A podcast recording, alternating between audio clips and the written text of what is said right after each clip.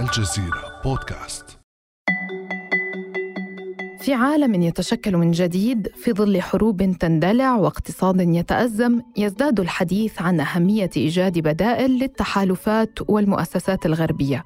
في غمار هذا الحديث يتصدر المشهد تحالف البريكس كوجهة بديلة لإعادة التوازن الدولي وتخفيف سطوة الدولار العالمية. تحالف عابر للقارات يضم كلا من الصين وروسيا والهند والبرازيل وجنوب أفريقيا. فما قصة هذا التحالف؟ وهل يستطيع تشكيل قطب عالمي جديد؟ ولماذا تهتم دول عربية بالانضمام إليه؟ بعد أمس من الجزيرة بودكاست أنا روعة اوجيه أسعد اليوم باستضافة محمد خنفر الصحفي والباحث في الاقتصاد أهلا بك سيد خنفر أهلا بك أستاذة روعة تحياتي لك ولمستمعي البرنامج. بداية أخبرنا كيف نشأ تحالف البريكس؟ يعني نعرف أنه بدأ باجتماع على هامش الجمعية العامة للأمم المتحدة، ما الذي دفع تشكيله؟ سابقا لعام 2006 وهو العام الذي بدأ فيه الحديث عن تشكيل التحالف وحتى في خلال الحرب الباردة في عام 1973 أنشئ حلف مشابه للبريكس وهو مجموعة السبعة أو ال G 7 وهو أحد مظاهر التعاون في التحالف الغربي والذي يضم الولايات المتحدة الأمريكية، بريطانيا، فرنسا، ألمانيا، إيطاليا، كندا، اليابان وأيضا ممثلا من الاتحاد الأوروبي، كل هذه الدول دول متقدمة اقتصاديا كما أنها تتشارك مصالح عضوية وخاضت الحرب الباردة جنبا إلى جنب. في المقابل افتقر العالم النامي وخصوصا الدول الأقوى فيه لحلف يمثل مصالحهم المشتركة خصوصا بعد نهاية الحرب الباردة وسقوط الكتلة الشرقية. قبل نشأة الحلف بسنوات وتحديدا في بداية الألفية ظهر اسم البريك قبل البريكس في أحد تقارير بنك جولدمان ساكس للتعبير عن الاقتصادات الناشئة ال emerging economies آه، والتي كانت تمتلك منذ ذلك الحين اقتصادات كبيرة ونموا عاليا ما يعني إمكانية هيمنتها على الاقتصاد العالمي في المستقبل. لاحقا في عام 2006 نظمت البلدان الأربعة الأساسية اللي هي الصين وروسيا والهند والبرازيل مجموعة من الاجتماعات عالية المستوى ولكن البداية الحقيقية للتحالف كانت في عام 2009 عندما اجتمعت نفس الدول الأربعة في روسيا على مستوى الرؤساء وبأعلى تمثيل دبلوماسي. وهذه كانت قصة النشأة بشكل عام. طب يعني هل يمكننا وصفه بتحالف اقتصادي فقط أم يعني يبدو لنا مما تذكره من مراحل أنه له بعد سياسي؟ يمكن القول أن الفكرة الأساسية لهذه المجموعة أن تكون جي 7 للاقتصادات الناشئة ليس هناك اتفاقية واضحة تحدد ما الذي تريد المجموعة فعليا والتفاهمات والقمم التي تعقدها الدول الخمسة بشكل سنوي وما ينتج عنها من مؤسسات واتفاقيات هو أساس عمل المجموعة. بعض المحللين السياسيين يحاججون أن سياق النشأة كان ببساطة تجاهل الدول المتقدمة لهذه الدول الناشئة عدم محاولة الدول المتقدمة المشكلة لجي 7 ضم هذه الدول أو احتوائها واحتواء مصالحها. لكن فعليا عندما ننظر إلى يعني المناقشات التي تمت في القمم لهذا التحالف نرى أنه هو ليس مجرد تحالف اقتصادي تظهر المناقشات اهتمام بمسائل أبعد من المسائل الاقتصادية مثل المطالبة بموقع سياسي أكبر للبرازيل والهند في الأمم المتحدة منذ القمة الأولى، طبعا البرازيل والهند ليستا في مجلس الأمن وبالتالي ليس لديهما حق النقد، حتى الاهتمامات الاقتصادية للحلف لها أبعاد سياسية مثل التمثيل الأكبر للاقتصادات الناشئة في المؤسسات المالية العالمية مثل البنك الدولي والصندوق الدولي، مسألة الأمن الغذائي، إيجاد عملة عالمية بديلة للدولار والشراكة مع أفريقيا ودول ناشئة أخرى. طيب عندما يعني ننظر بداية بريك قبل أن يصبح بريكس. آه، نفهم تحالف هذه الاقتصادات آه، الأربعة الكبرى.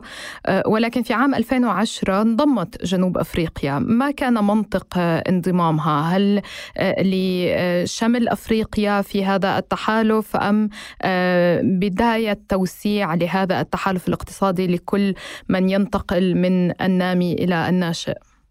منطق المنطق في ذلك كان أن جنوب أفريقيا من الاقتصادات الناشئة مثلها مثل الدول الباقية داخل التحالف. عندها تحديات مشابهة يمكن يمكنها الاستفادة من التواجد في الحلف وإفادته أيضا بتوسيعه وبإدخاله للدولة الوحيدة في القارة الإفريقية. آه، قبل جنوب أفريقيا لم يكن الحلف موجودا في القارة الإفريقية. القمة الأولى في أفريقيا عام 2013 كانت بعنوان البريكس وأفريقيا الشراكة للتنمية والتكامل والتصنيع. الحلف بالطبع لا يريد فقط آه، ضم الدول الكبرى فقط ولكن يريد أن يكون حلفا شاملا للاقتصادات الناشئة ومصالحها المتقاطعة ولذلك فإن انضمام جنوب أفريقيا كان منطقيا في هذا السياق. طيب يعني هل يمكننا القول بما أن يعني ما يجمع هذا التحالف هو الاقتصاد بامتياز أنه سنشهد في الفترة المقبلة بسهولة انضمام دول أخرى لهذه التحالفات؟ ما يظهر حتى الآن أنه نعم سنشهد في الفترة المقبلة آه، دخولا لهذا التحالف من دول أخرى ولكن ربما بشكل تدريجي ربما يمكن لهذه الدول في البداية أن تدخل في بنك التنمية الجديد آه، ومن ثم ربما تدخل إلى آه، التحالف نفسه ولكن سيظهر ستظهر هذه الأمور بشكل أوضح ربما بعد القمة القادمة في أغسطس من العام الحالي والتي ربما سيظهر فيها الأعضاء المؤسسين مدى رغبتهم وتقبلهم لدخول دول جديدة في الفترة القادمة. بحديثك عن بنك التنمية الجديد يعني هذا البنك أسسه التحالف برأس آه، برأس مال أولي قيمته 100 مليار دولار. هل هو فكرة شبيهة للبنك الدولي مثلا أم له اعتبارات أخرى؟ بحسب آه، بنك التنمية الجديد فإنه يهدف إلى العمل على تحقيق التنمية المستدامة تشييد البنى التحتية في الدول الناشئة والنامية عن طريق المنح والقروض والضمانات المشاركة في رؤوس الأموال وغيرها من الأدوات المالية لتحقيق أهدافها.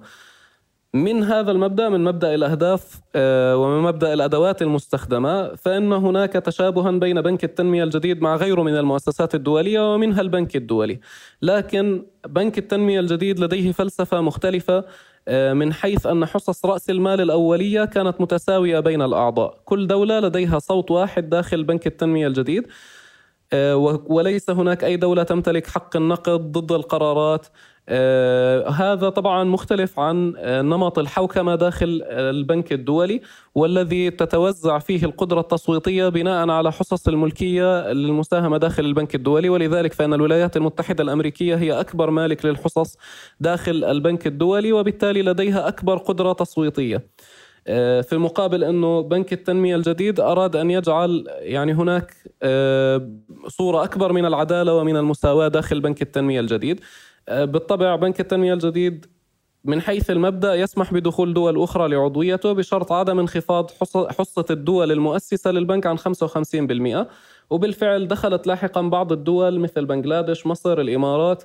بنسب بسيطة جدا وبقي التوزيع بين الدول المؤسسة لحصص الملكية متساويا طيب يعني ما الذي حققه تحالف البريكس حتى الآن؟ ما هي أبرز الإنجازات الاقتصادية منذ تأسيسه؟ الحقيقة هذه الإنجازات تبدأ منذ يعني منذ عمر مبكر في من عمر التحالف بأول محاولاتها للدفع لتغيير حصص العضوية في صندوق النقد الدولي في عام 2010 آه، وهذا لم يتم الموافقة عليه أو لم يتم تطبيقه حتى عام 2016 لكن في النهاية في 2016 أعلن صندوق النقد الدولي عن تطبيق الإصلاحات التي طالبت بها دول البريكس وتحالف البريكس وبموجبها أصبحت الصين والهند وروسيا والبرازيل آه، ضمن أكبر عشر مساهمين في الصندوق وهذا ما لم يكن حاصلا فيما سبق مع زيادة تمثيل الدول النامية في الصندوق. ومثل هذا الإنجاز مهم جدا لإشراك هذه الدول في صناعة القرار داخل صندوق النقد الدولي. بدلا من استفراد الغرب به كما كان عليه الحال آه، فيما سبق. لكن هذا الإنجاز ما زال رمزي أكثر من انه هناك تغيير كبير آه، يعني يجعل القرار موزعا بشكل منطقي أكبر في العالم. هذا الإنجاز الأول. الإنجاز الثاني يتمثل بنفس بنك التنمية الجديد وموافقته على 96 مشروعا حتى هذه اللحظة وبحجم قروض يقارب 33 مليار دولار. لكن البنك لا يزال لا يشمل إلا ثلاث دول خارج الأعضاء المؤسسين. كلهم وفق عليهم فقط في السنتين الماضيتين. آه، ولذلك فإن البنك لا يزال يعمل في نطاق ضيق نوعا ما من حيث عدد الدول وبإقراض صغير جدا إذا ما قارناه بالحجم الضخم للاقتصادات الدول الأعضاء مثل الصين والهند والبرازيل وحتى روسيا. أخيرا فإن الدول الأعضاء أنشأت احتياطات لمعالجة أزمات آه، ميزان المدفوعات قصيرة الأمد وبرأس مال أولي قيمته 100 مليار دولار أيضا. لكن بالعموم فإن التحالف يمتلك قوة رمزية وإمكانيات كبيرة لكن إنجازاته الملموسة ما زالت متواضعة مقارنة بحجم الدول الأعضاء وبالأهداف التي أعلنها التحالف لنفسه. يعني مؤخرا كان هناك الكثير من التحركات التي بدت يعني محاولة لتفعيل البريكس أكثر، عقدت قمة في جنوب أفريقيا، طرحت عدة عناوين منها خلق توازن للمنظومة الدولية وموازنة سطوة الدولار على النظام المالي، وأيضا يعني في زيارة للرئيس البرازيلي لولا دا سيلفا إلى الصين في نيسان أبريل الماضي آه، صرح آه، لماذا لا يمكن لبنك التنمية الجديد إصدار عملة مشتركة مشتركة تنظم العلاقات المالية بين دول البريكس برأيك هل يمكن لهذا التحالف فعليا أن يعمل على عملة مشتركة وأن يخفف سطوة الدولار على المدى القريب؟ رغم الحديث المتكرر عن كل ذلك سواء مطالبة أعضاء التحالف بعملة بديلة أو التكهنات المختلفة آه، الغربية تحديدا برغبة التحالف بفعل ذلك. فأنا لا أرى أنه يمكن استبدال الدولار في المستقبل القريب. ولا أرى أن ذلك يمكن أن يصب في مصلحة دولة مثل الصين على سبيل المثال. لا الآن ولا خلال السنوات القادمة على الأقل حتى يتغير شكل الاقتصاد العالمي بشكل جذري ربما. الصين تستثمر بشكل كبير في الدولار وفي الأصول المالية المقومة بالدولار وهي تحتاج لتصريف فوائدها المالية الناتجة عن التصدير في مكان ما خارج البلاد وليس هناك في المستقبل القريب أي بديل عن الولايات المتحدة الأمريكية للقيام بمثل هذا الدور. لأن الولايات المتحدة الأمريكية آه، تقدم سوق مالية ضخمة كفؤة ذات شفافية عالية كما يمكن فيها أن تسحب رؤوس الأموال منها بسهولة. هذه المواصفات غير موجودة في الصين نفسها ولا في أي دولة أخرى من دول التحالف بل لا توجد مثل هذه المواصفات بالطريقة اللي موجودة في الولايات المتحدة الأمريكية حتى عند الدول المتقدمة الأخرى. على الأقل غير موجودة بما يكفي لامتصاص فوائد ضخمة سنويا ناتجة عن التصدير مثل الفوائد التصديرية من دول مثل الصين واليابان وألمانيا. ربما تتغير نسب استخدام الدولار في التجارة العالمية بشكل أو بآخر ربما تقلل هذه الدول من اعتمادها على الدولار في احتياطاتها النقدية الخارجية وربما تقنع دولا أخرى بفعل ذلك أيضا لكن لن يصل كل ذلك في المدى القريب إلى تأثير حقيقي وكبير على سطوة الدولار ومركزيته في النظام النقدي العالمي. ما لم يحصل سيناريو غير متوقع حتى الآن. وربما يكون كارثيا للجميع أيضا بأن تقرر الولايات المتحدة الأمريكية نفسها نفسها إنهاء سطوة الدولار في النظام المالي. وهذا أمر ممكن وإن كان مستبعدا جدا في المدى القريب على الأقل. طيب آه، ذكرنا يعني مررنا سريعا على فكرة توسيع البريكس، الآن بدنا نشهد رغبة آه، أو ما يبدو بأنه رغبة حقيقية من آه، بعض الدول العربية للانضمام للبريكس، شاهدنا حضور الإمارات، السعودية، الجزائر ومصر إلى القمة الأخيرة، كيف نفسر هذا الاهتمام العربي بهذا التحالف؟ الدول العربية وغيرها من الدول مثل تركيا، إيران والأرجنتين يمكن تصنيفها ضمن الدول ذات الاقتصادات الناشئة والنامية بشكل أو بآخر.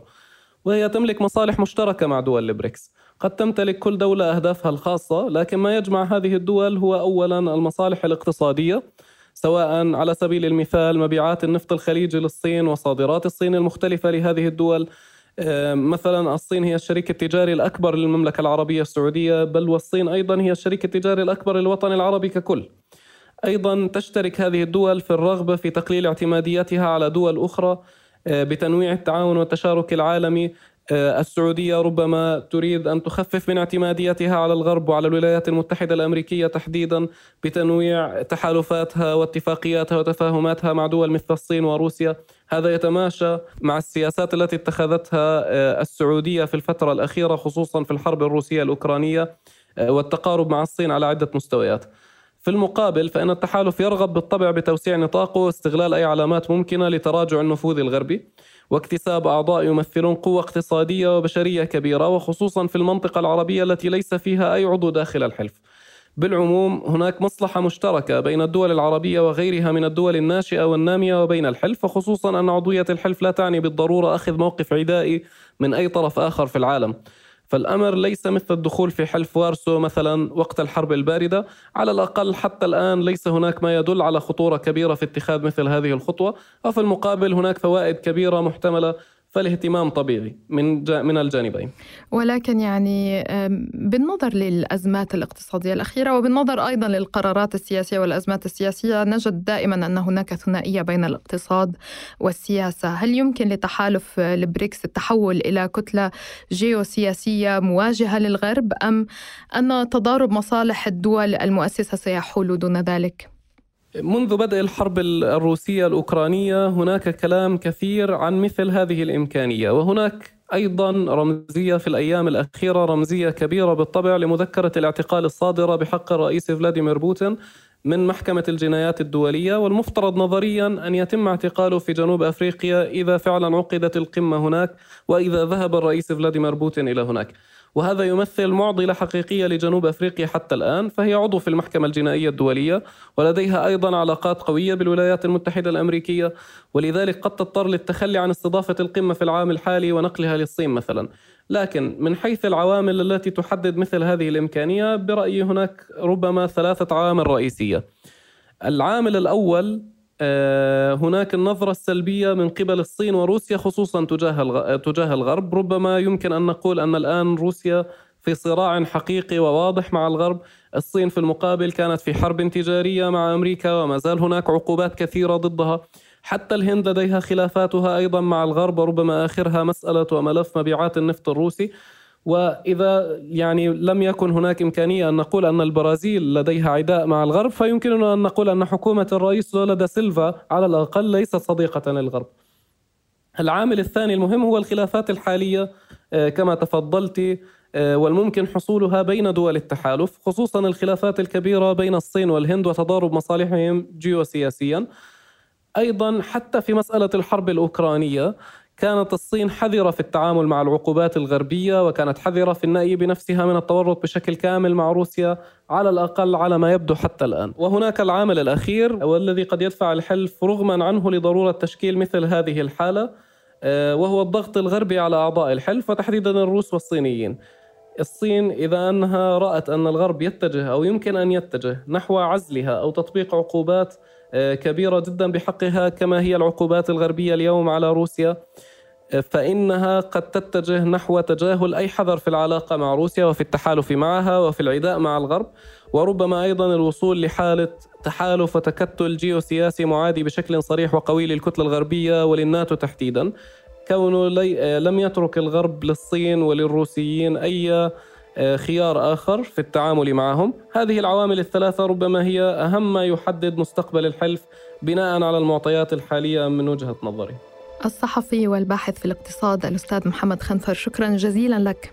العفو شكرا جزيلا لك. كان هذا بعد أمس.